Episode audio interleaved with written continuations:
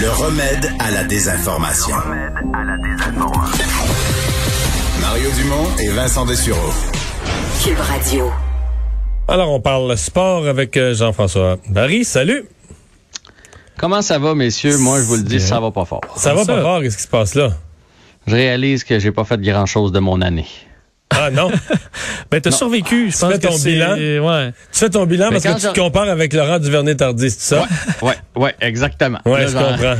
je pense qu'à chaque semaine, on parle de lui pour euh, une super bonne raison, toujours. Mais Laurent Duvernay-Tardif, donc, qui termine son année en remportant athlète canadien de l'année, le trophée Lou Marsh. Euh, euh, il, est- il est- le rapporte à- à- remporte à égalité avec Alfonso Davis, 18 votes chacun. Évidemment, là, j'ai pas besoin de vous, ra- de vous rappeler là, ce que Laurent a fait cette année, là, Super Bowl. Hein, on part avec ça, puis après ça, tout ce qu'il a fait euh, jusqu'à tout récemment là, avec le Sports Illustrated. Donc, euh, bravo à Laurent Duvernay-Tardif.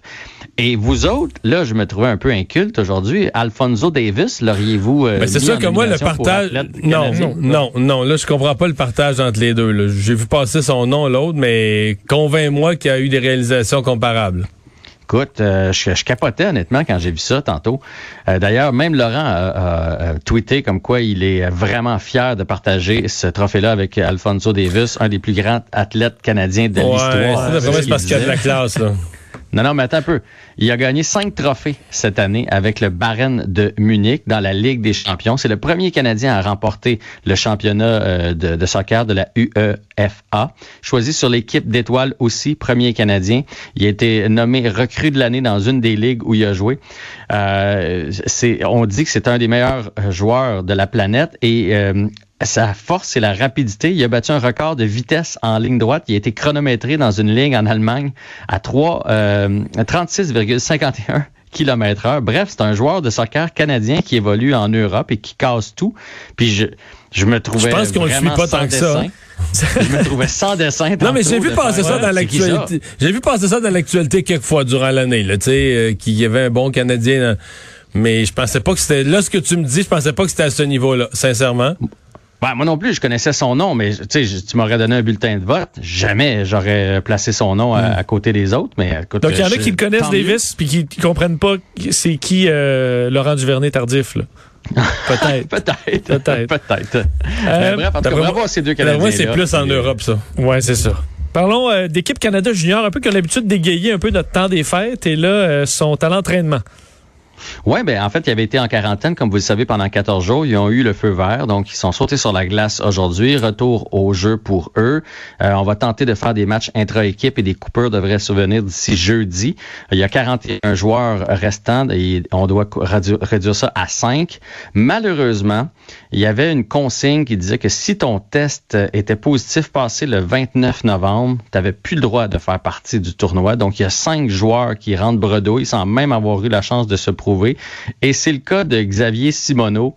Euh, je vous en avais parlé, j'étais content pour lui. Je sais pas si vous vous souvenez, petit Ouais. attaquant des voltigeurs de Drummondville qui se fait ignorer partout parce qu'il fait comme 5 et 6, 5 et 7. On l'invite là-bas. Et là, finalement, lui a, a eu un test positif passé le 29. Donc, il va revenir à la maison sans même avoir la chance de participer au camp d'entraînement d'équipe Canada Junior. Il a quand même fait les deux semaines dans la chambre d'hôtel.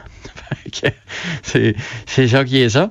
Mais l'équipe Canada Junior, c'est pas la seule équipe là, à être aux prises avec des problèmes. L'équipe allemande et l'équipe suédoise surtout, dont l'entraîneur là-bas, plusieurs joueurs, puis eux autres aussi, il y avait la même consigne, donc des tests positifs passés de telle date. Ils sont obligés de laisser les joueurs à la maison. Et on dit même que la Suède pourrait ne pas participer au tournoi si on continue de trouver des cas, parce qu'à un moment donné, euh, ben, on va être trop faible, puis on va, on va faire impasse sur le tournoi. Mais pour, euh, ce qui est de l'équipe Canada Junior, il n'y a pas de danger. On, il nous reste suffisamment de joueurs. Et si jamais il y avait une ou deux équipes qui ne se pointaient pas, le tournoi aurait lieu quand même. OK. Euh, ça, ouais. C'est- tous les tournois, à mon avis, finissent par être un peu en danger. là. C'est-à-dire que tu marches sur un, un fil de fer d'une d'une éclosion majeure qui, qui survient. euh. Mais bon, Ben oui, puis en plus, le tournoi est en Alberta. là. on, con- on connaît la situation. euh, c'est rendu, le pire en- Alberta. c'est rendu le pire endroit au Canada. là. C'est pire que le Manitoba présentement. Ouais. Mais ce qui me fait, moi, ce qui me fait capoter, je sais pas si vous autres, vous avez la même euh, réflexion, les gars, mais tu sais, là, on trouve des cas parce qu'on les teste. on s'entend que si on les avait pas testés, ces athlètes-là, comme là, mettons les Suédois, là, si on les avait pas testés avant de partir pour le Canada, ils s'entraînaient, ces gars-là. Là. Il y avait comme pas de symptômes. Même chose avec les joueurs de la NBA. Je sais pas si vous avez vu passer ça. On est à 50 cas. 12% des joueurs qui sont revenus dans leur camp d'entraînement. Entre autres, il y en a trois, mettons, chez les Raptors. Donc, ils rentrent au camp. Il y a 12% des joueurs qui ont la COVID. Fait que ça veut-tu dire que dans la population, il y a une personne sur 10, le même ratio qui a la COVID? Parce que nous autres, on n'est pas testés. Toi, tu dis non? Ben, non, pourquoi, non, non. Pourquoi les sportifs l'ont? Ben. Ils sont en groupe? Ouais, ils vivent en groupe ou bien ils sortent plus, ils, ils font pas attention, là. M'excuse, mais c'est non, non, il y a pas. S'il y avait 12% des gens qui l'avaient eu en permanence depuis le mois de mars, là, il n'y aurait plus de problème, on serait tous immunisés. on serait rendu. Il y a d'autres domaines où il y a des tests quand même réguliers euh, en politique ou autre. Ou, puis ça sort pas aussi, euh, même à la Maison Blanche. Là. Ouais. ouais. Quoique. Ouais. Parce que, mettons, les gars de l'équipe Canada Junior, je suis certain que tu es invité là-bas, tu dois faire attention avant de partir. Là. Jamais je croirais. Mettons un gars, un gars comme Xavier Simoneau qui s'est dit hey, moi, m'aller virer d'une solide d'un bar puis euh, m'a faire le party avant de partir. Il devait être super by the book pour pas l'attraper. Il arrive là-bas, il se fait tester positif, mais c'est pas parce qu'il fait c'est pas parce qu'il a demandé de passer le test, tu comprends? Comparativement à la population où quand on va passer le test parce qu'on a un doute, les joueurs sont obligés de passer le test et bang, on trouve quand même 10% de cas. Enfin. Euh, Finalement, tu euh, nous parles de la Ligue nationale de hockey. Euh, c'est là, c'est comme une journée, euh, une journée le chaud, une journée le froid. Aujourd'hui, c'est le chaud. On dit proche d'une entente.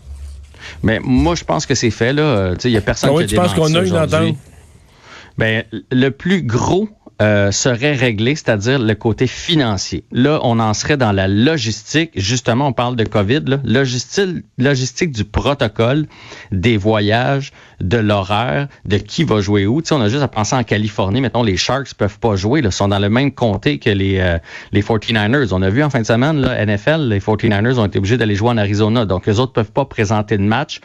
Euh, si non, parce qu'en Californie, c'est euh, complètement là, la lockdown total, complet. Mais comme comme à Montréal d'ailleurs. Pour l'instant, le Canadien peut toujours pas présenter de match même euh, dans une bulle, même euh, s'il n'y a pas de spectateurs. Là. Fait qu'il y a un protocole qui va être Mais ça, je, je, vais t'annoncer une mauvaise nouvelle. Là. Tout ce que ça je va rester de même? Ben, ça va rester de même. Ça ne restera pas de même pour l'éternité. Mais si la saison, comme on a vu jusqu'au 31 janvier, je vois pas que Montréal sort de la zone rouge. Là. Puis je pourrais quasiment dire, je pourrais quasiment dire le 28 février, dans l'état actuel, comment ça va mal, puis qu'on dit que l'hiver, le virus est dur à combattre. Ben, j'ai ce feeling-là aussi, mais ça veut dire qu'on va trouver des villes où est-ce que ça ben, peut jouer. Parce que Calgary, Edmonton, c'est pire que Montréal. Puis Toronto, Toronto, c'est aussi, Toronto, c'est aussi pire. Winnipeg, c'est terrible aussi. Il reste Vancouver. En Gaspésie? ben, Rivière-du-Loup. Ouais. Non, Rivière-du-Loup. Un, un aréna, c'est neuf. Il a été construit sous mon règne, mon cher. Le centre premier tech. Oui, Mais parfait. c'est ça, c'est ça qui reste à régler. C'est, c'est pas. Il y a, une résidence du cégep. Juste en face, il y a une résidence du cégep. ils doivent être vides. Ils doivent être vides, les résidences du cégep. Les joueurs seraient bien. ils seraient bien tabarouette. hey, tu sais que dans le protocole de la NBA, là, ça fait quelque chose comme 150 pages. Et ils ont même été jusqu'à donner dans telle et telle ville quel restaurant les joueurs avaient le droit de fréquenter. Là c'est vraiment détaillé comme protocole. Fait que là, la Ligue nationale de hockey va se lancer là-dedans. Ce que j'en ai compris, là, 56 parties, 13 janvier, je pense que ça, là, on sait ça depuis ce matin. Donc 56 euh, parties, 13 janvier. C'est ce qui aurait été, en tout cas, c'est ce qui est sur la table, c'est ce qu'on va espérer faire, parce qu'avec la COVID, on ne sait pas. Par, par la suite, ma première impression, ça a été de dire que les joueurs avaient gagné. Puis je continue de penser que les joueurs actuels ont gagné parce que la Ligue aurait cédé financièrement, donc les joueurs vont toucher 72% de leur salaire. C'est ce qu'on dit partout. Gary Bettman n'est pas sorti, mais les gens bien informés, c'est ce qu'ils disent. Ils ont gagné sur Noël aussi. Euh, ils vont pouvoir passer Noël en famille et on ne toucherait pas à l'escrow, le fameux euh, argent qu'on met en fiducie. Là où je pense qu'ils ont gagné seulement actuellement, puis ça Gary Bettman l'avait dit, c'est que là, on pèle par en avant. Fait que le déficit qui va se faire cette année va être poussé dans les prochaines années. Et ce qui risque probablement d'arriver, c'est que le plafond salarial ne montera pas pour les 4, 5, peut-être 6 prochaines saisons.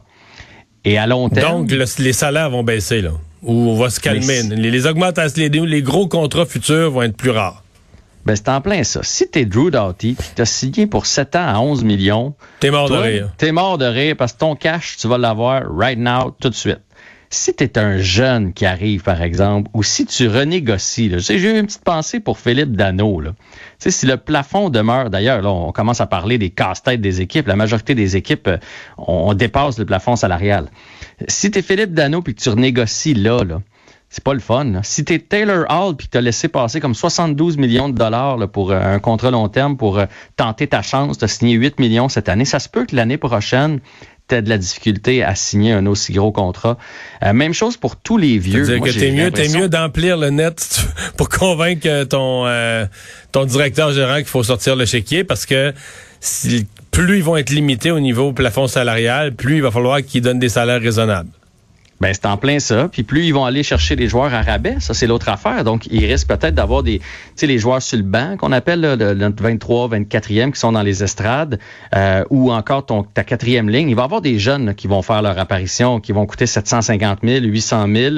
Et moi, je me demande, tu sais, un gars comme comme Chara, euh, ces plus vieux là, là qui ont pas signé encore, ils vont être obligés de venir jouer à rabais parce que sinon, ils vont les laisser. Euh, ils vont, ça vaudra plus la peine de les faire jouer là. Ouais. Ben, tu sais, tu prends Chara à 4 millions euh, pour être ton sixième défenseur. Là? le leadership, ça me semble, ça, ça a comme sa limite. Là.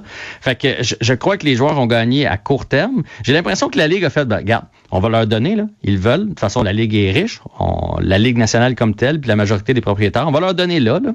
Un peu comme si moi, mettons, Mario, je te devais 10 000. Là. Puis que là, je fais, hey Mario, je, je peux pas te payer tout de suite. Tu m'avancerais-tu même un autre 5? Puis toi, tu fais, parfait, mais ben, tu vas payer pendant longtemps, puis je vais te charger de l'intérêt. C'est un peu ça l'impression que j'ai, que la Ligue a fait parfait, vous allez, vous allez gagner, mais euh, à long terme, euh, vous allez perdre. Eh bien, mais à suivre. Donc, tu nous répètes 56 euh, matchs au calendrier qui s'amorcerait selon les plans le 13 janvier prochain, on aurait du hockey. Exactement, mon cher. On se croise les doigts. On tient ça. Merci. Salut. Bye bye.